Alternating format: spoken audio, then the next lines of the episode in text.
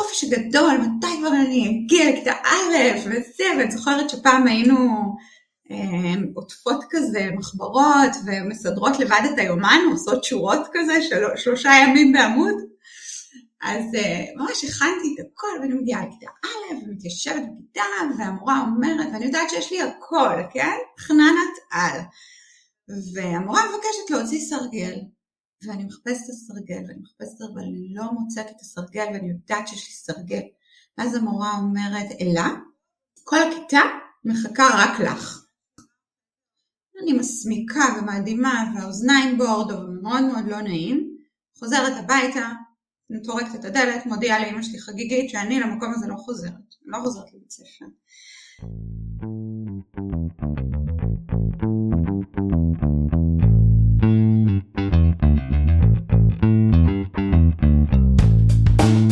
לחיות בתפקיד הראשי, הפודקאסט של יעלי קוגן.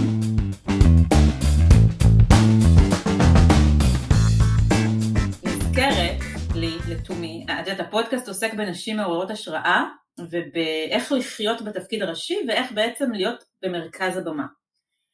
אתמול התכוננתי רגשית לקראת הראיון וחשבתי עלייך ועל סיגל, אחותך, ואז עלה בי ששתיכן, הפעם הראשונה שראיתי אתכן, זה היה מבחינתי רגע שאני זוכרת אותו כל החיים. זאת אומרת, אותך אני ממש ממש זוכרת, זה היה ל"ג בעומר, כיתה ח', ופתאום נכנסת ילדה יפייפייה לאזור של המדורה שלנו, ואני אומרת לסיוון, חברה שלי, תקשיבי, זאת הילדה הכי יפה שאני ראיתי בחיים שלי. ואני חושבת, היום, היום בדיעבד כשאני ככה מסתכלת אחורה, אני חושבת שזה מעבר ליופי חיצוני שאת יפהפייה, שיש בך משהו בפנימיות, באישיות שלך כל כך כל כך קורן ויפה וקסום. לא, אבל אני חייבת לומר קודם כל שזה מדהים שאת אומרת את זה, כי בתור ילדה אני ממש ממש לא הרגשתי ככה. בכלל לא הרגשתי ככה, ולקח לי המון המון שנים, אני חושבת רק בשנים האחרונות, להרגיש את זה באמת, ואני חושבת שהחיבור פנימה הוא הדבר שהכי עזר לי ובטח נדבר עליו, כי מבחינתי יצאתי, את יודעת, ללא מעט מסעות, אה, מסעות רילוקיישן, אבל המסע הכי יפה בעולם שעברתי, והוא מבחינתי הרילוקיישן האחרון שלי, היה המסע פנימה, לימודי פסיכותרפיה, אה, תהליך שהוא רגשי ועמוק, אה, שאפשר לי להיות מי שאני היום, אה, מאפשר לי באמת לתפוס מקום במרחב, להרגיש את הדבר הזה שאת מתארת. אז אה, תודה, תודה לך שראית את זה, עוד לפני שאני אז, ראיתי אז בדיוק על זה רציתי לדבר, שאני חושבת שבאמת היכולת הזאת שלנו להיות במרכז ולהיות במלוא ההוויה שלנו, זה משהו ש, שקיים בנו וצריך להתחבר אליו.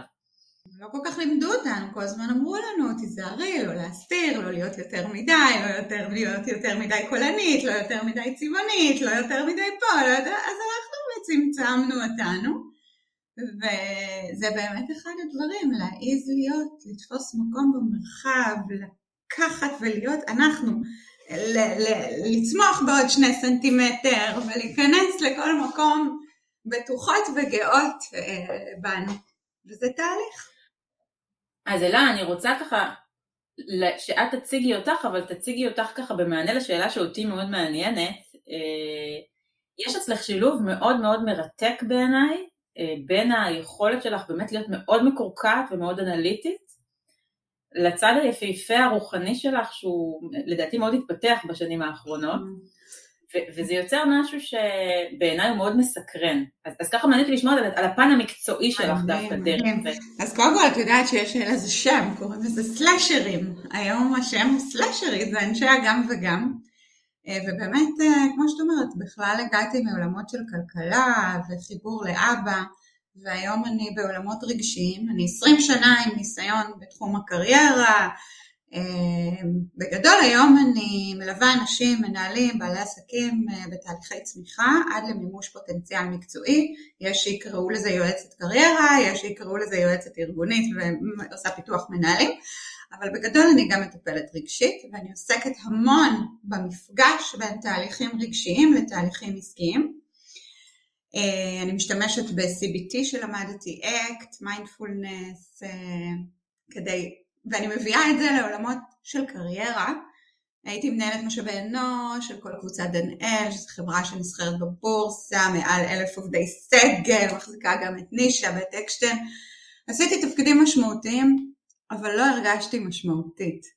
היום, למשל, ללוות לקוחות מחרדה חברתית קשה ועד סמנכ"לות, או להביא לרווחה נפשית סטארטאפיסטים שסובלים מסטרס, אי ודאות, זה מבחינתי משמעותי. אה, ובאמת היום אני עוזרת לאלפי אנשים גם בארץ וגם בעולם בעקבות רילוקיישנים, גרנו בברצלונה ובארצות הברית אז אני עובדת גם עם חו"ל, אה, בתהליכים פרטניים, סדנאות, הרצאות, אה, לעשות צעדים מקצועיים באומץ ולהתקרב לחיים שרוצים לחיות, מבחינתי זאת זכות גדולה. אני יכולה לומר שלקח לי 20 שנה להגיד שאני אוהבת את מה שאני עושה. וזהו, אני כאן לספר שזה אף פעם לא מאוחר. על בשרי למדתי שלפרוץ גבולות של מדינה זה החלק הקל, אבל לפרוץ את הגבולות של עצמנו זה ממש האתגר האמיתי.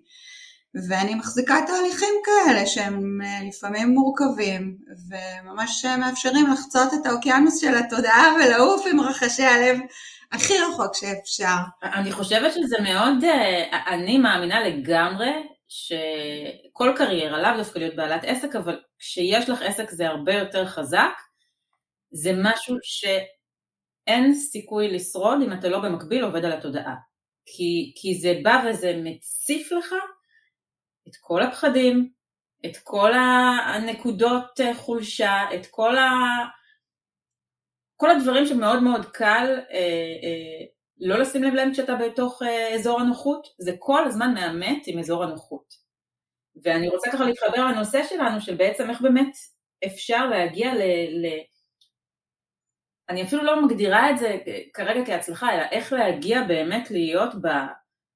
ב mindset הזה שאני מאוד מאוד מחוברת למי שאני, ולהיות שלמה עם מה שאני עושה, ולאהוב את מה שאני עושה, ולהצליח במה שאני עושה, ולהיות אמיצה ולקחת אתגרים, כשבדרך, אם אני מסתכלת על זה בתור שביל מאוד מאוד גדול, אז בערך כל שני מטר אני פוגשת איזה שד אחר שיש בתוכי. ככה אני חווה את זה.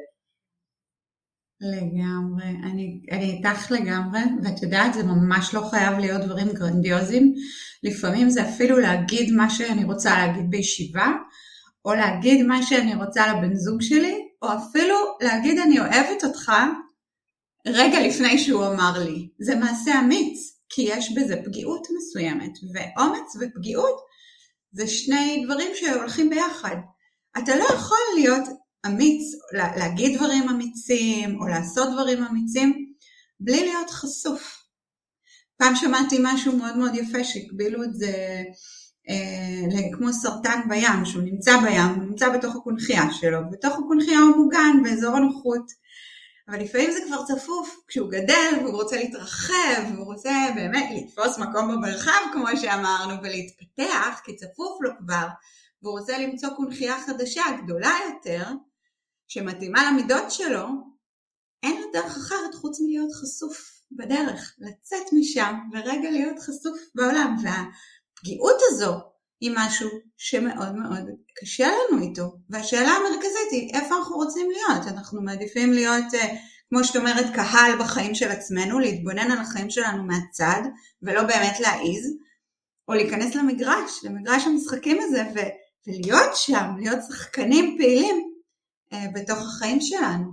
וזה מפחיד לפעמים, זה מפחיד וזה פגיע, אבל זה מה שמאפשר לנו לצמוח. ולא להיתקע באזור הנוחות. ואלה תהליכים הם מורכבים שמביאים אנשים לפעמים לחרדות מאוד קשות, אה, ופחדים, וכמו שקוראת להם שדים. ואני למדתי שבמקום אה, לייצר שם מאבק ולנסות לסלק אותם, או לפעול רק אם הם לא יהיו, אז הדרך הטובה ביותר היא דווקא להכיר אותם מקרוב, להתיידד איתם, לפגוש אותם, אה, להכיר אותם, ו... ופשוט ללכת ביחד איתם, כי הם לא הולכים לשום מקום. אני ממש מסכימה איתך, אני גם מאוד רואה את זה שזה לא משהו שאף פעם ייעלם. והדרך היחידה באמת היא, היא להבין, אני היום אצלי פחד זה מדד לזה שאני במקום הנכון. אפילו לפני הפודקאסט הזה אני, אני פחדתי. ואם אני לא מפחדת, אם אני לא הולכת לקחת איזשהו פרויקט ואין שום דבר שזז לי בבטן, אני אומרת, יואו, למה אני עושה את זה? כי אני פשוט הבנתי שכן, פחד יכול לבוא לשמור עליך, אבל מצד שני זה, זה משהו שמסמן התחדשות, התמודדות, עשייה של משהו חדש שלא עשיתי עד היום. את יודעת מה, אפילו בקטע של לעלות על במה, אני לא חושבת שהייתה פעם אחת שאני עליתי על במה ולא mm-hmm. פחדתי לפני, אני לא, אני, יש לי את המשפט שאני אומרת, פחד זה בסך הכל סימן שזה התרגשות, זה מה שאני אומרת לשחקנים שלי. הרבה פעמים כשאני מביימת הצגה, פחד זה התרגשות, תחליפו את המילה פחד במילה התרגשות, זהו, אתם מצליחים להתמודד עם זה. אבל יש גם פחדים יותר גדולים, יש, אה, אני למשל הרבה יותר מפחדת מהצלחה מאשר מכישלון. אני, אני מאוד אה, מזדהה, ואני חייבת לומר לך שאני אספר לך באמת אפילו סיפור, כי דיברנו קצת על ילדות, אז אפילו סיפור מכיתה א', ממש מכיתה א' שלי, אני באתי לכיתה א', ילדה מאוד מאוד נרגשת. וחיכיתי כל החופש הגדול, מתי כבר אני אגיע לכיתה א' וזה, ואני זוכרת שפעם היינו אה, עוטפות כזה מחברות ומסדרות לבד את היומן, עושות שורות כזה, של, שלושה ימים בעמוד. אז uh, ממש הכנתי את הכל, ואני מגיעה לכיתה א', ומתיישבת בכיתה, והמורה אומרת, ואני יודעת שיש לי הכל, כן? חננת על. והמורה מבקשת להוציא סרגל, ואני מחפשת את הסרגל, ואני מחפשת, אבל אני לא מוצאת את הסרגל, ואני יודעת שיש לי סרגל. ואז המורה אומרת, אלה, כל הכיתה מחכה רק לך. אני מסמיקה ומאדימה והאוזניים בורדו ומאוד מאוד לא נעים, חוזרת הביתה, טורקת את הדלת, מודיעה לאמא שלי חגיגית שאני למקום הזה לא חוזרת, לא חוזרת לבית ספר. התחושה הזו של לא מספיק טובה, או התחושה הזו באותו רגע שנצרבת, הסרגל בסופו של דבר היה פשוט תקוע בתוך העטיפה שכל כך הקפדתי לעטוף, והוא משתחל שם איפשהו, אבל המקום הזה של איפה לא הייתי בסדר, או את יודעת עכשיו מספיק מיליון חוויות כאלה בשביל להרגיש לא מספיק, לא מספיק טובה. המקום הזה מלווה קודם כל מלא לקוחות שלי, מה שנקרא תסמונת המתחזה, כל הזמן מין תחושה שזה לא מספיק טוב. ואז כשאתה מגיע לעשות צעדים אמיצים, כמו למשל לעמוד על במה, שבשבילך הוא מאוד מאוד טבעי ופשוט לי זה אימה, כי אני כל הזמן מדמיינת את המורה, תופסת אותי, שאני לא מספיק טובה, ואוי ואבוי לי. אז הפחד קהל הצטבר ממש כמו חרדת קהל שמגיעה בכל פעם שאני באה להרצות. עכשיו אני מרצה, וכל פעם שאני מגיעה להרצות, אני רואה את המוח שלי מאותת לי את הפחד האיום והנורא, האיום הזה, עזבי אותך, שבי בבית, מה יש לך? אולי את לא מספיק טובה, אולי תגידי איזה שטות, תצאי פיתה, אל תעשי את זה. ואני אומרת לעצמי, הנה הסימן, בטח שאני אעשה את זה, כי יש לו זכות קיום למוח הזה. את יודעת, אני אומרת לא מדובשו ולא מעוקצו, הוא מספר לנו סיפורי שחק, מפריד אותנו נורא. אבל אני לא חייבת גם להיות החברה הכי טובה שלו, אני לא צריכה להקשיב לו, הוא לא ינהל אותי, זה מתקיים לו, כי זה נצרב מחוויות עבר, אבל יש אותי פה, אני נמצאת כאן. אוקיי? אם נכשלתי פעם אחת, זה לא אומר שאני כישלון. אני יכולה ללכת ולעשות את הצעדים האלה ולעשות דברים שמבחינתי נחווים כחרדה. יכולות להיות לי דפיקות לב ויובש בגרון וכל מיני תופעות אבל אני אלך ואעשה את זה ואני אלמד את הגוף שלי שזאת אזעקת שווא. כי זה לא באמת שאני לא שווה. למדתי, עשיתי, אני אקדמאית, אני מובילה אנשים לפריצות דרך משמעותיות. בסוף אני עוברת קהל גם, זה מצחיק. אבל המוח שלי לפעמים מפחיד אותי, ממשיך להפחיד אותי. זה מאוד מאוד נפוץ, התחושה הזו שמישהו עוד יעלה עליי, כמו המורה שתעלה עליי שאין לי סרגל, למרות שהיה לי סרגל, אבל זה לא משנה.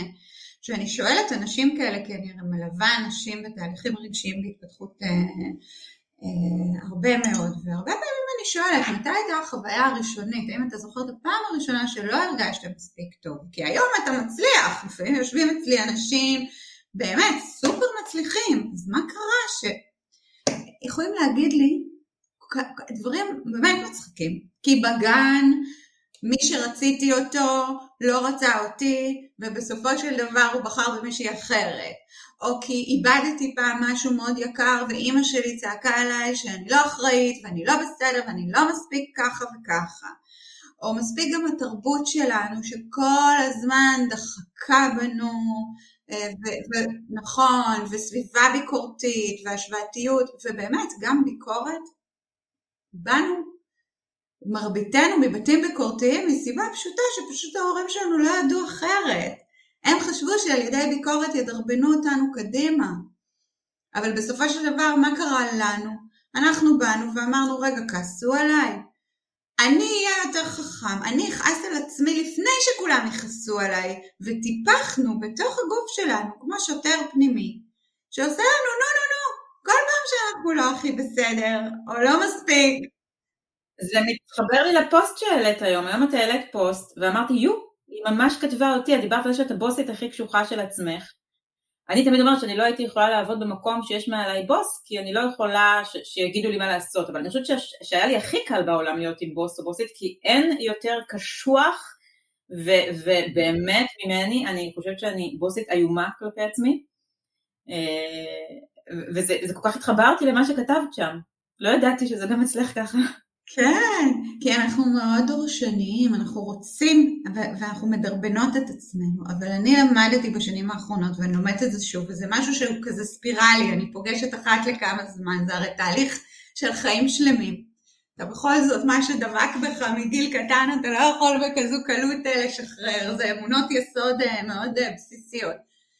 בשנים האחרונות למדתי להביא לשם חמלה, ואני מבינה שבאמת חמלה עצמית זה המפתח לטפח ביטחון עצמי. אגב, מדברת על זה הרבה קריסטין נף, למי שמתעניינת אה, או מתעניין, יש המון המון תוכן שלה, שהיא מדברת על איך אה, חמלה עצמית זה כלי לפיתוח אה, של ביטחון עצמי. וזה הדבר שעוזר לי. זה עוזר לי לעמוד מול קהל, זה עוזר לי לדבר את התוכן שהוא כל כך חשוב לי להפיץ הלאה, כי היום אין מי שיטפח את הביטחון העצמי הזה מלבדנו. זה אנחנו שמגדלות את אותה ילדה קטנה שתקועה שם בכיתה א' עם כל מיני דברים שהיא ספגה לאורך החיים.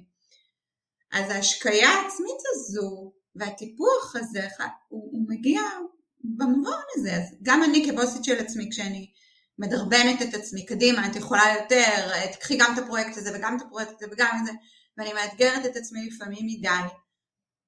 אז יש את המקום שאומר, אוקיי, רגע, קשה לך עכשיו, לא קל לך, זה בסדר לרווח, זה בסדר, את לא חייבת להספיק הכל היום, ו- ולאפשר שם גם רכות, איזושהי שיחה פנימית של רכות. כי אם אני אביא את הקול הביקורתי, אני כל הזמן אלקה את עצמי. את לא מספיק, את לא מספיק. והייתי במקום הזה. הייתי אימא לא מספיק טובה מבחינתי, זאת אומרת אפילו חליתי מזה, בארצות הברית, שגרנו בארצות הברית, והיגרתי עם ילדים, ביניהם ילדה מתבגרת, ומאוד מאוד כעסתי על עצמי, על מה שעשיתי לה, ואיך עשיתי לה, והלכה לה הילדות, והנעורים, ואפילו חליתי מזה. אני אה, חליתי במחלה אוטואימונית, שנקראת גרייבס, שזה הגוף תוקף את עצמו, מתוך המקום של הביקורת העצמית, ובסוף הגוף מדבר, היום תודה לאל אני מאוזנת בעקבות התהליך שעשיתי באופן טבעי לגמרי, אבל אני יכולה לומר ש self compassion, חמלה עצמית, זה אחת התרופות הגדולות ביותר אה, שידעתי בחיי. וגם כמנהלת, כעצמאית, כבת אדם, כמישהי שכל הזמן מדרבנת את עצמה לצמוח. ויש שם בלבול קל של אנשים, כי אנשים חושבים שאם הם יוותרו על הביקורת, אז הם לא יקדמו את עצמם הלאה, יש שם בלבול בין uh, חמלה לרחמים עצמיים, כן. אבל חמלה זה לא רחמים עצמיים. אני יכולה עדיין להציב לעצמי מטרות מאוד משמעותיות, לדרבן את עצמי קדימה, להסיק מסקנות כשאני לא בסדר או שכשלתי, אוקיי? ו- ולראות איפה אני יכולה להיות טובה יותר בפעם הבאה, אבל בלי הביקורת וההלקאה העצמית. כמו ילד שהולך לבית ספר, ואתה רואה אותו לומד ו- ומשקיע וזה, והוא לא יצליח במבחן. איך הוא יגיע למבחן הבא? אם אני אגיד לו, נו, יא דביל, מה קורה לך? איך, איך קיבלת ציון כזה מזעזע? מה יש לך? או אם אני אגיד לו, תקשיב, קרה, בוא נראה איפה לא בסדר, בוא נראה איפה אפשר להשתפר. פעם הבאה תצליח יותר, אני מאמין בך. כן. איפה הוא יגיע עם יותר ביטחון? במקרה הראשון או במקרה השני? זה, זה משהו ש, שלי באופן אישי מאוד מאוד קל לעשות עם הילדים, זאת אומרת אני מאוד אה, לא דורשת מהם, הם שניהם בכיתות מצוינות הגדולים שלי והם מאוד מאוד פרפקציוניסטים, שזה משהו שאותי אישית מדאיג, ואז אני נזכרת שגם אני הייתי כזו. אה, משה חבר שלנו מילדות תמיד מתעצבן וצוחק עליי במקביל. הנה עוד פעם היא בוכה עם התשעים.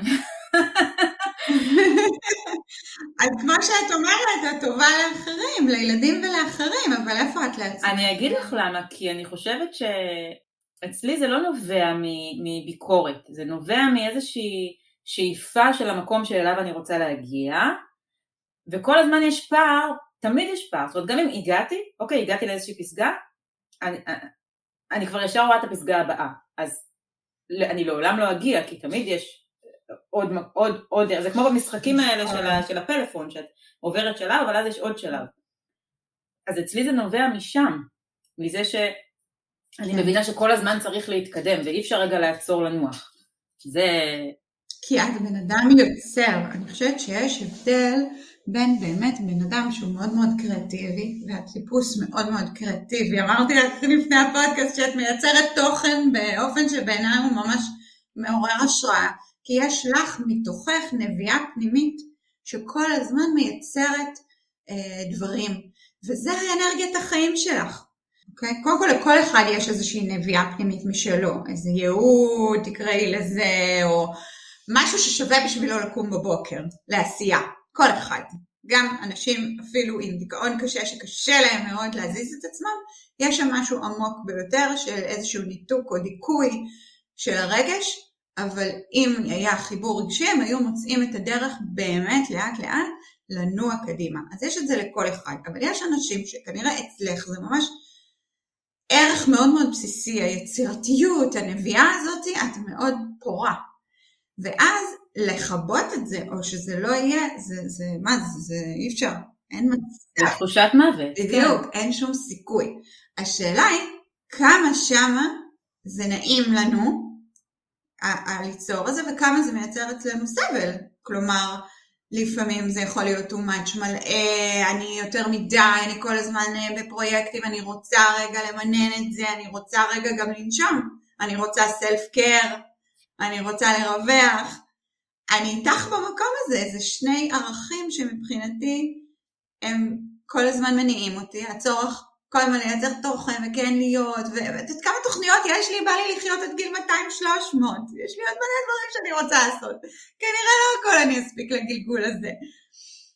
ויחד עם זה לפעמים אני רוצה שקט, לפעמים אני רוצה שלווה, אני רוצה לצאת לריטריט בשתיקה אפילו, יש לי את האסקפיזם הזה שאני אומרת שנייה.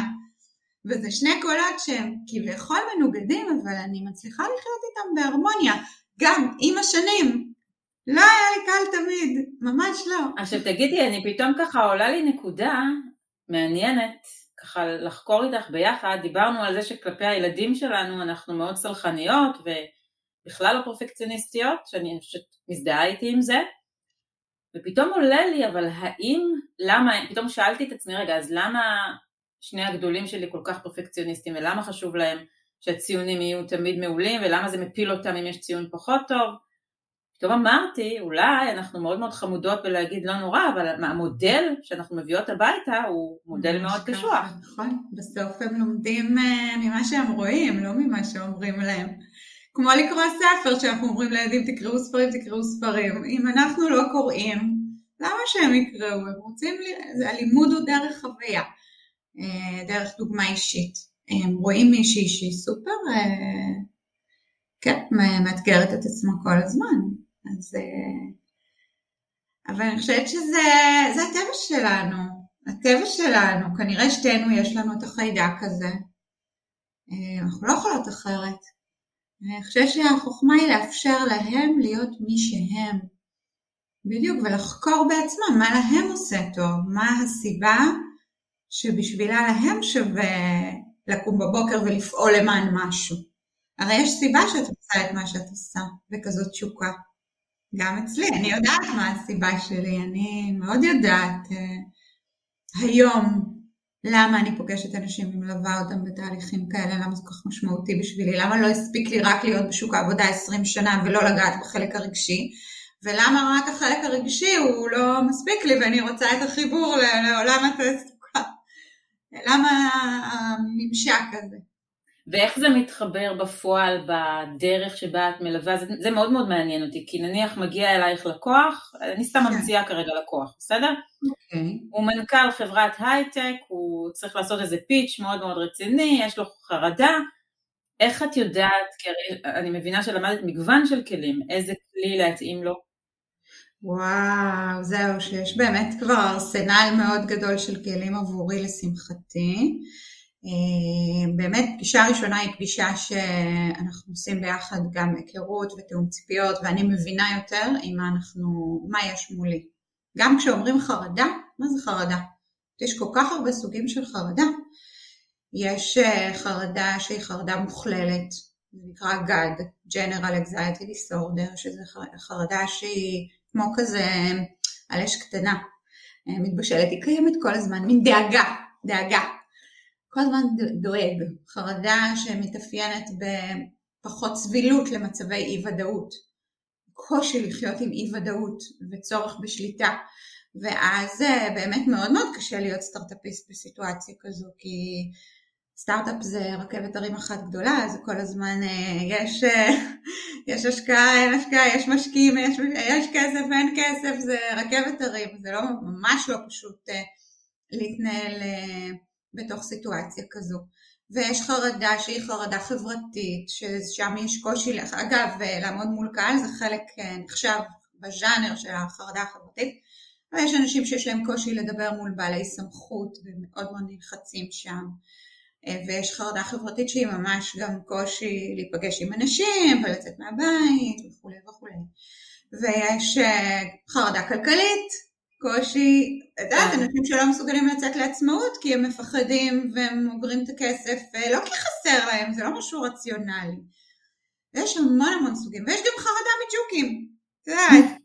אבל איך, איך את מביאה אותם למקום הזה של האומץ? של אה, באמת, אה, כי, כי אנחנו דיברנו על זה שבעצם כדי להגיע להיות במרכז וכדי להגיע להיות באמת בסנטר שלי, אני רוצה קצת להבהיר לך את המושג שמבחינתי לחיות בתפקיד הראשי זה לא אומר שאני בתפקיד הראשי וכל השאר הם ניצבים בסרט שלי, ממש לא.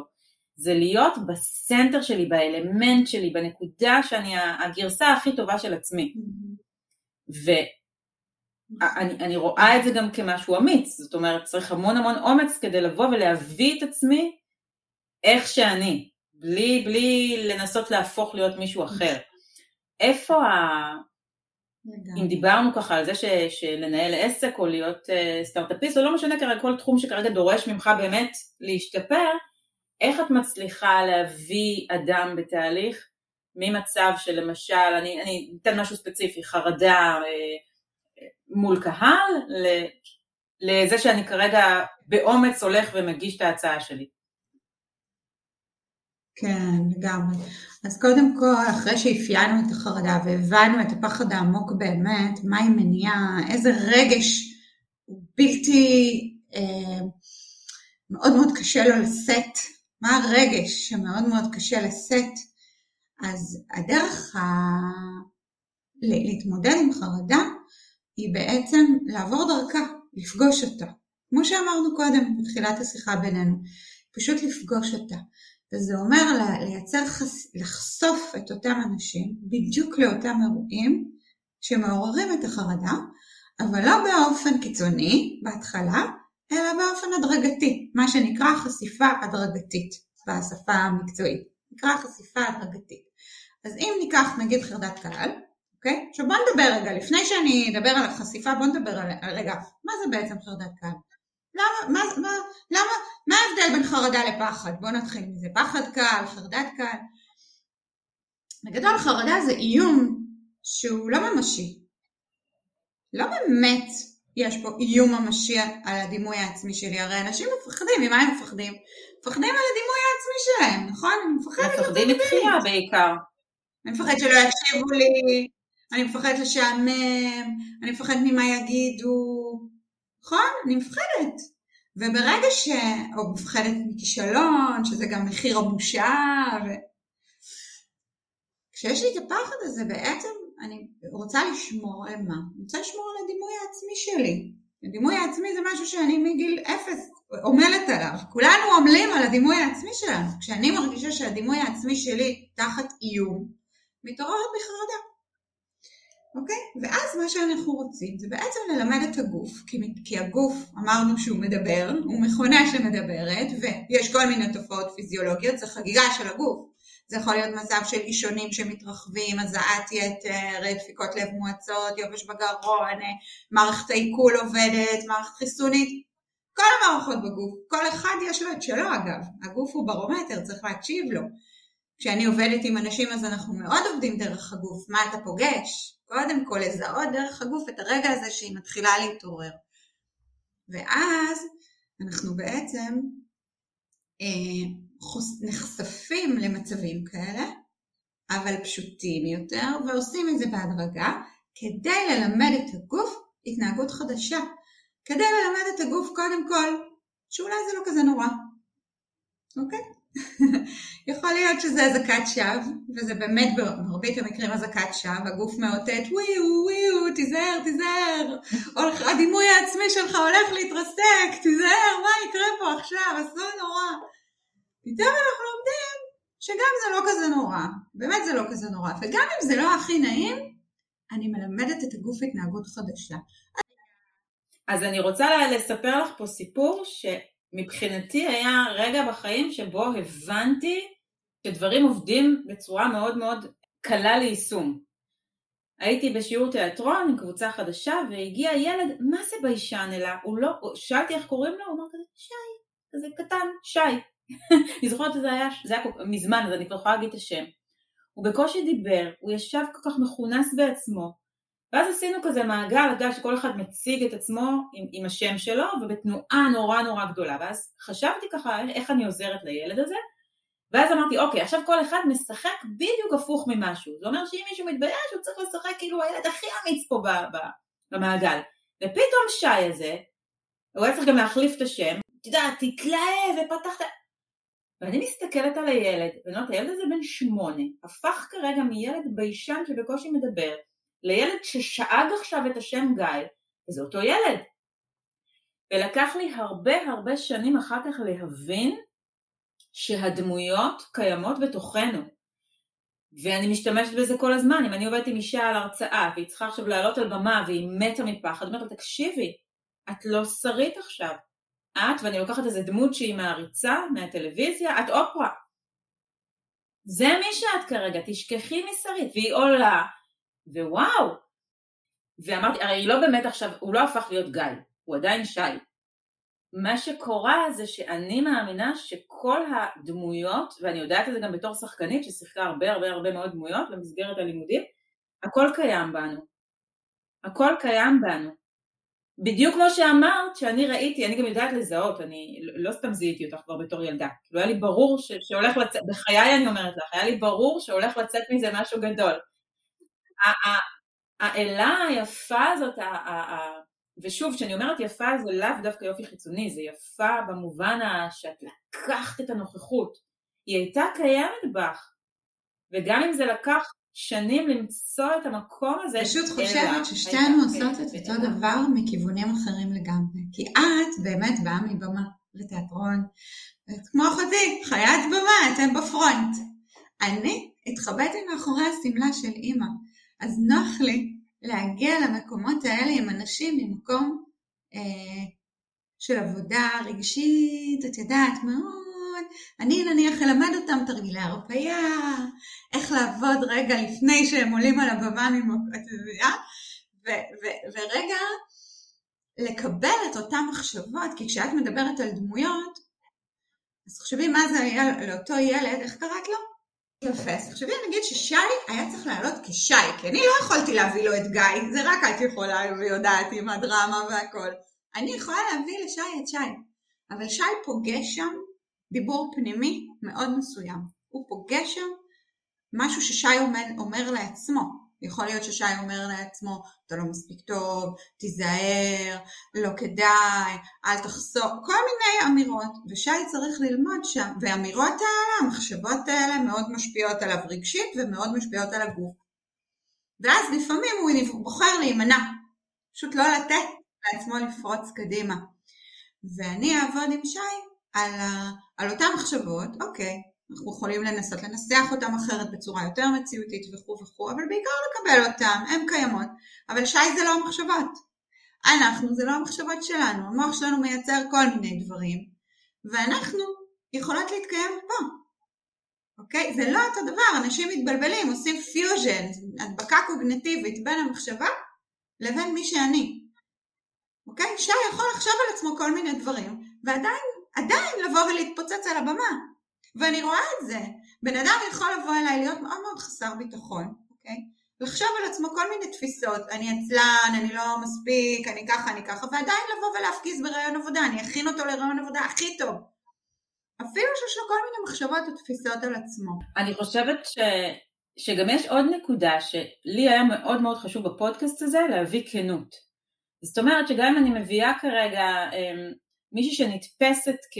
את יודעת, תותחית על בתחומה, היא לא תדבר איתי עכשיו רק על ההצלחות, היא תדבר גם על הרגעים שהיא חרדה ועל הרגעים שהיא מפחדת, כי לי זה נורא נורא חסר אה, בחוץ. זאת אומרת, את יודעת, כל הרשתות, כולם רק מוצלחים, רק בנישואים מאושרים, הילדים נורא יפים, אה, אה, אנחנו לא מפלטרים רק את הפנים, אנחנו מפלטרים את החיים, ואני חושבת שזה אחד הדברים שמאוד מעוררים אה, אה, פחדים אצל אנשים, שמסתכלים על זה מהצד, כי אז הם אומרים, רגע, רגע, אלה נורא נורא מצליחים והם לא מפחדים, ולהם אין חרדות, ואצלהם הכל הולך חלק, אז למה רק אצלי זה ככה?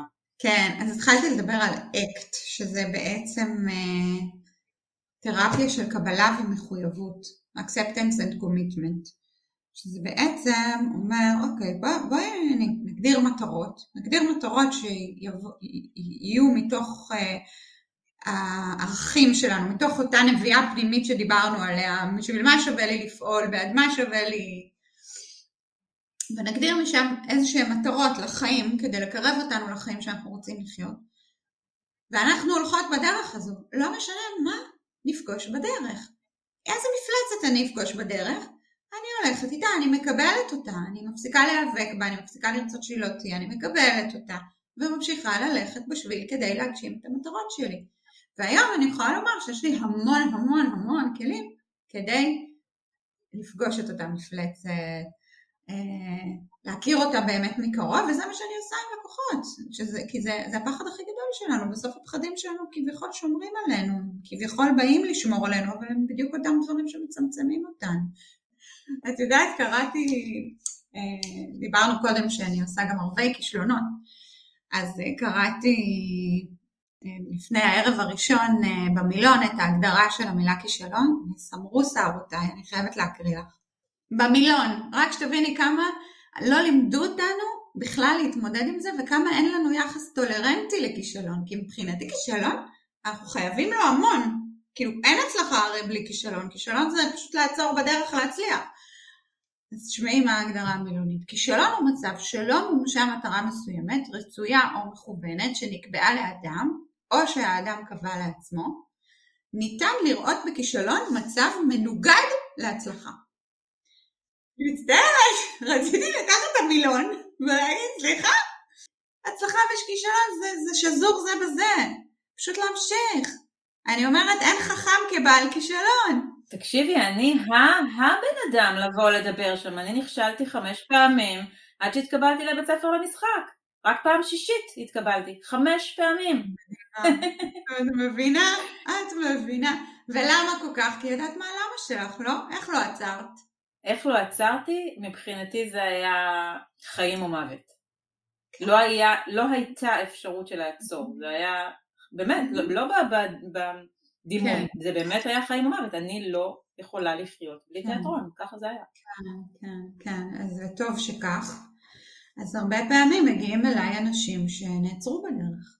נעצרו, לא מסוגלים. אין את המסוגלות, פחד אלוהים, אימה שנמצאת שם.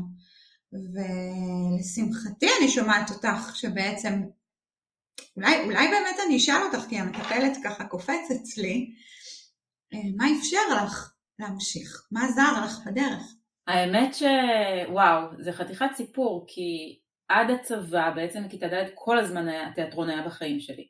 ואז אה, נפלתי בשלב האחרון לבחינות בתיאטרון צה"ל, נשארנו שמונה ונפלתי, והייתי שבורת לב מזה. ואז קיבלתי תפקיד, את יודעת שכל בנות ישראל חולמות עליו, והייתי, שירתתי בטייסת קרב. וקולנוע ובריכה, כאילו כל הבנות כאילו עפו על איזה כיף, הייתי מתקשר, כן היום אני בבריכה. בקיצור, כביכול, את יודעת, אני בסמל סטטוס הכי גבוה שיש, הולכת עם המדים של חיל אוויר, מסתובבת עם טייסים, שותה קפה עם נווטים, סבלתי מכל רגע, הייתי בדיכאון קליני לדעתי.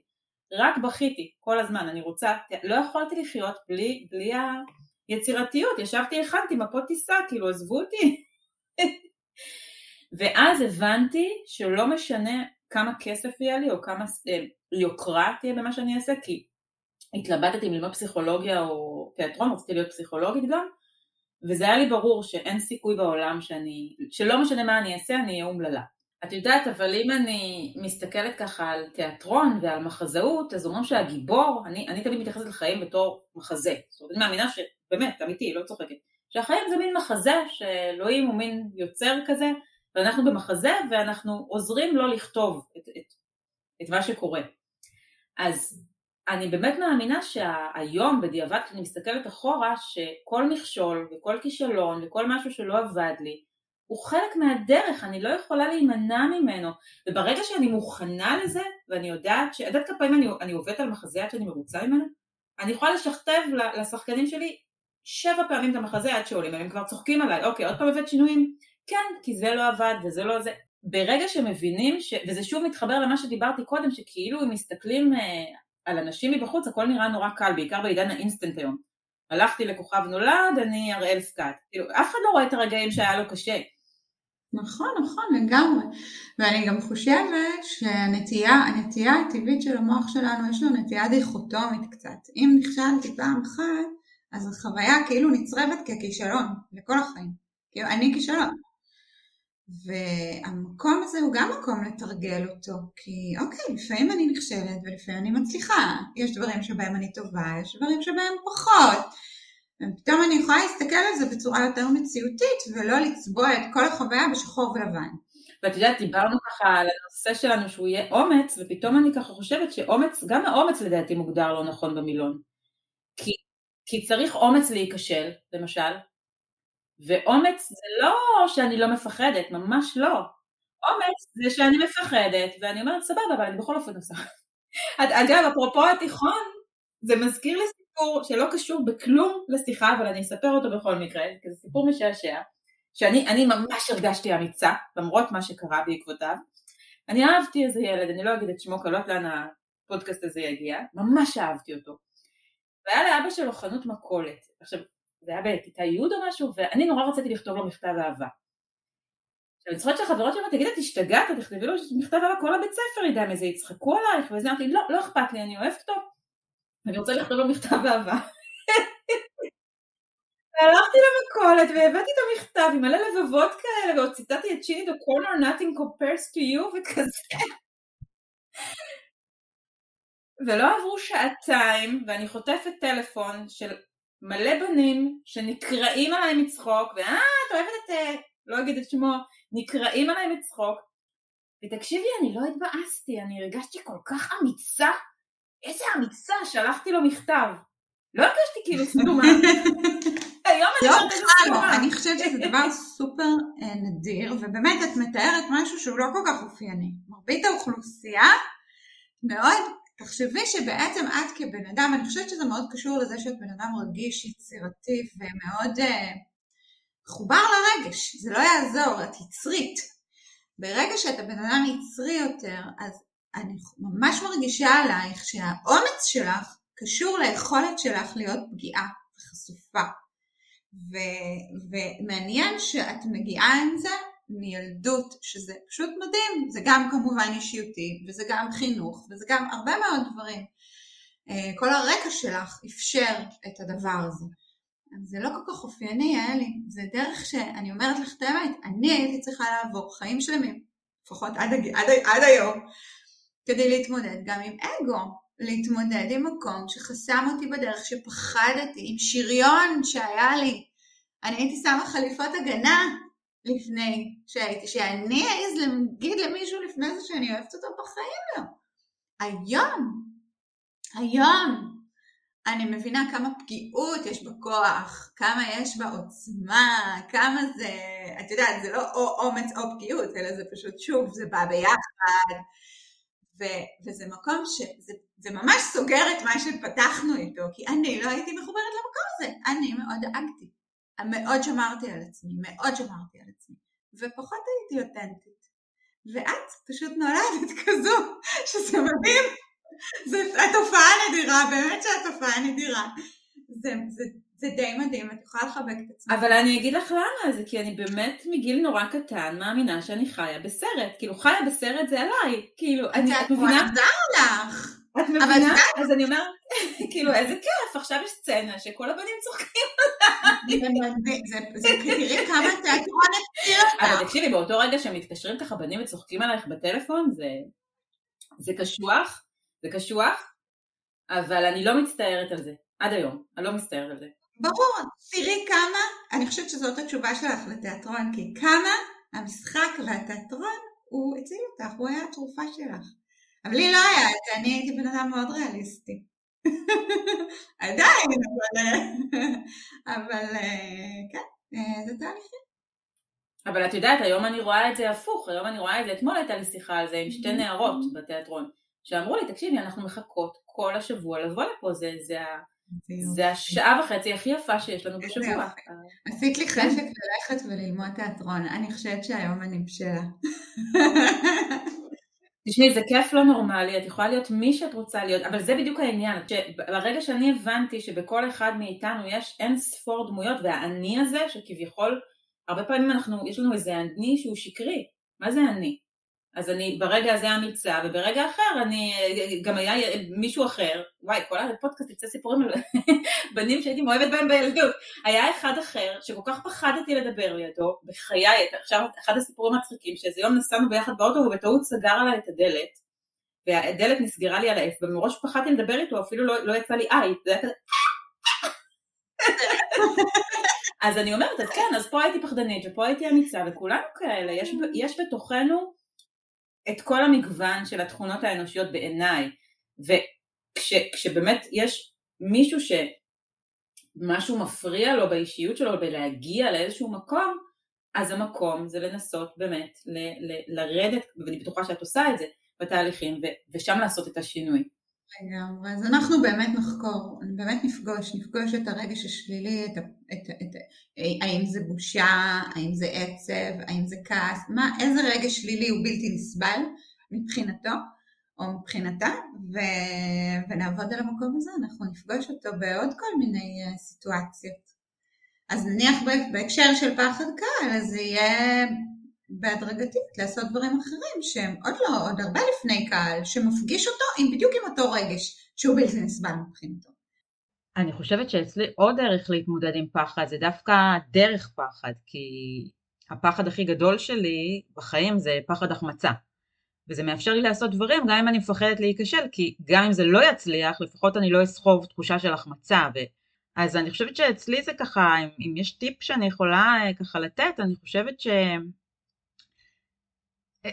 אם מסתכלים על פחד מהחמצה כ- כפחד שהוא יותר גדול מהפחד להיכשל, זה מאוד מאוד עוזר.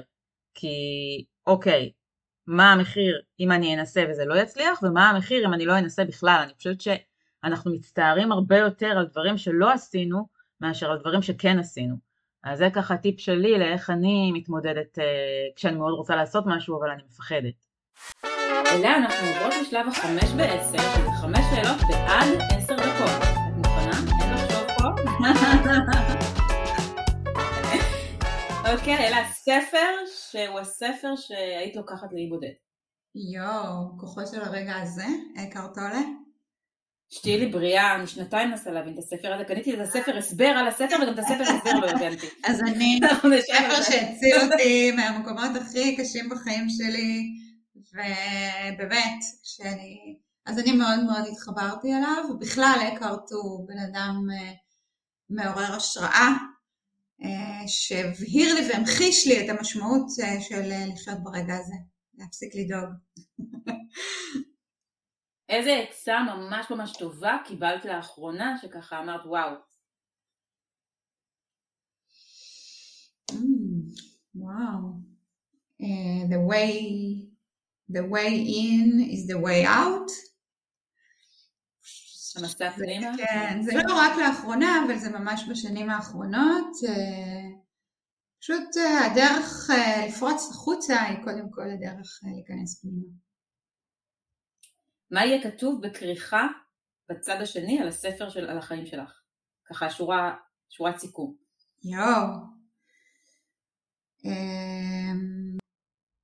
בלבן של העיניים.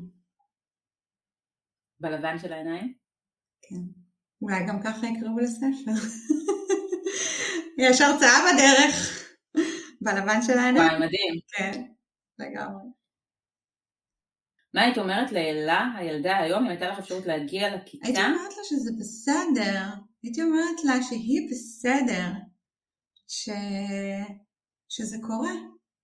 שהיא בסדר גמור. שזה לא אומר שום דבר עליה. ושאלה אחרונה, מה החלום הבא שלך?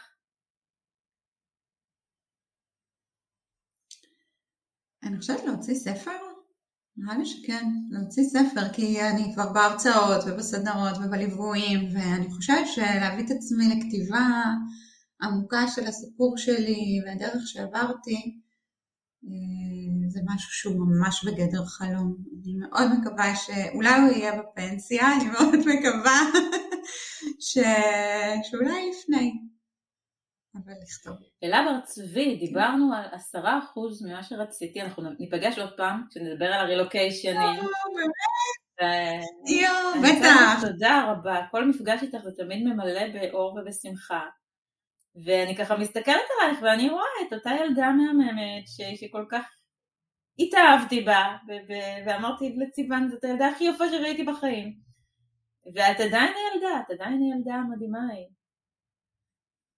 איזה מתוקה, תודה, תודה, תודה, זה מדהים, אני עושה הרבה חיבור לילדה הפנימית, גם ללקוחות, ואני הרבה יותר מחוברת אליה היום, הרבה יותר מתמיד, ואני מודה לה, לילדה הזו, על הדרך. אז יעל, תודה רבה לך, ותודה שהזמנת אותי, באמת. אה, את בשבילי גם מודל השראה, את עושה כל כך הרבה, ורק תמשיכי. לא להפסיק לעולם, ליצור. אהבתי מאוד, את ה... אהבתי מאוד את הדיון שלנו בין הדרמה והדמויות לבין החיבור הכל כך עמוק למי שאני, ואיך שני דרכים שונות, שתי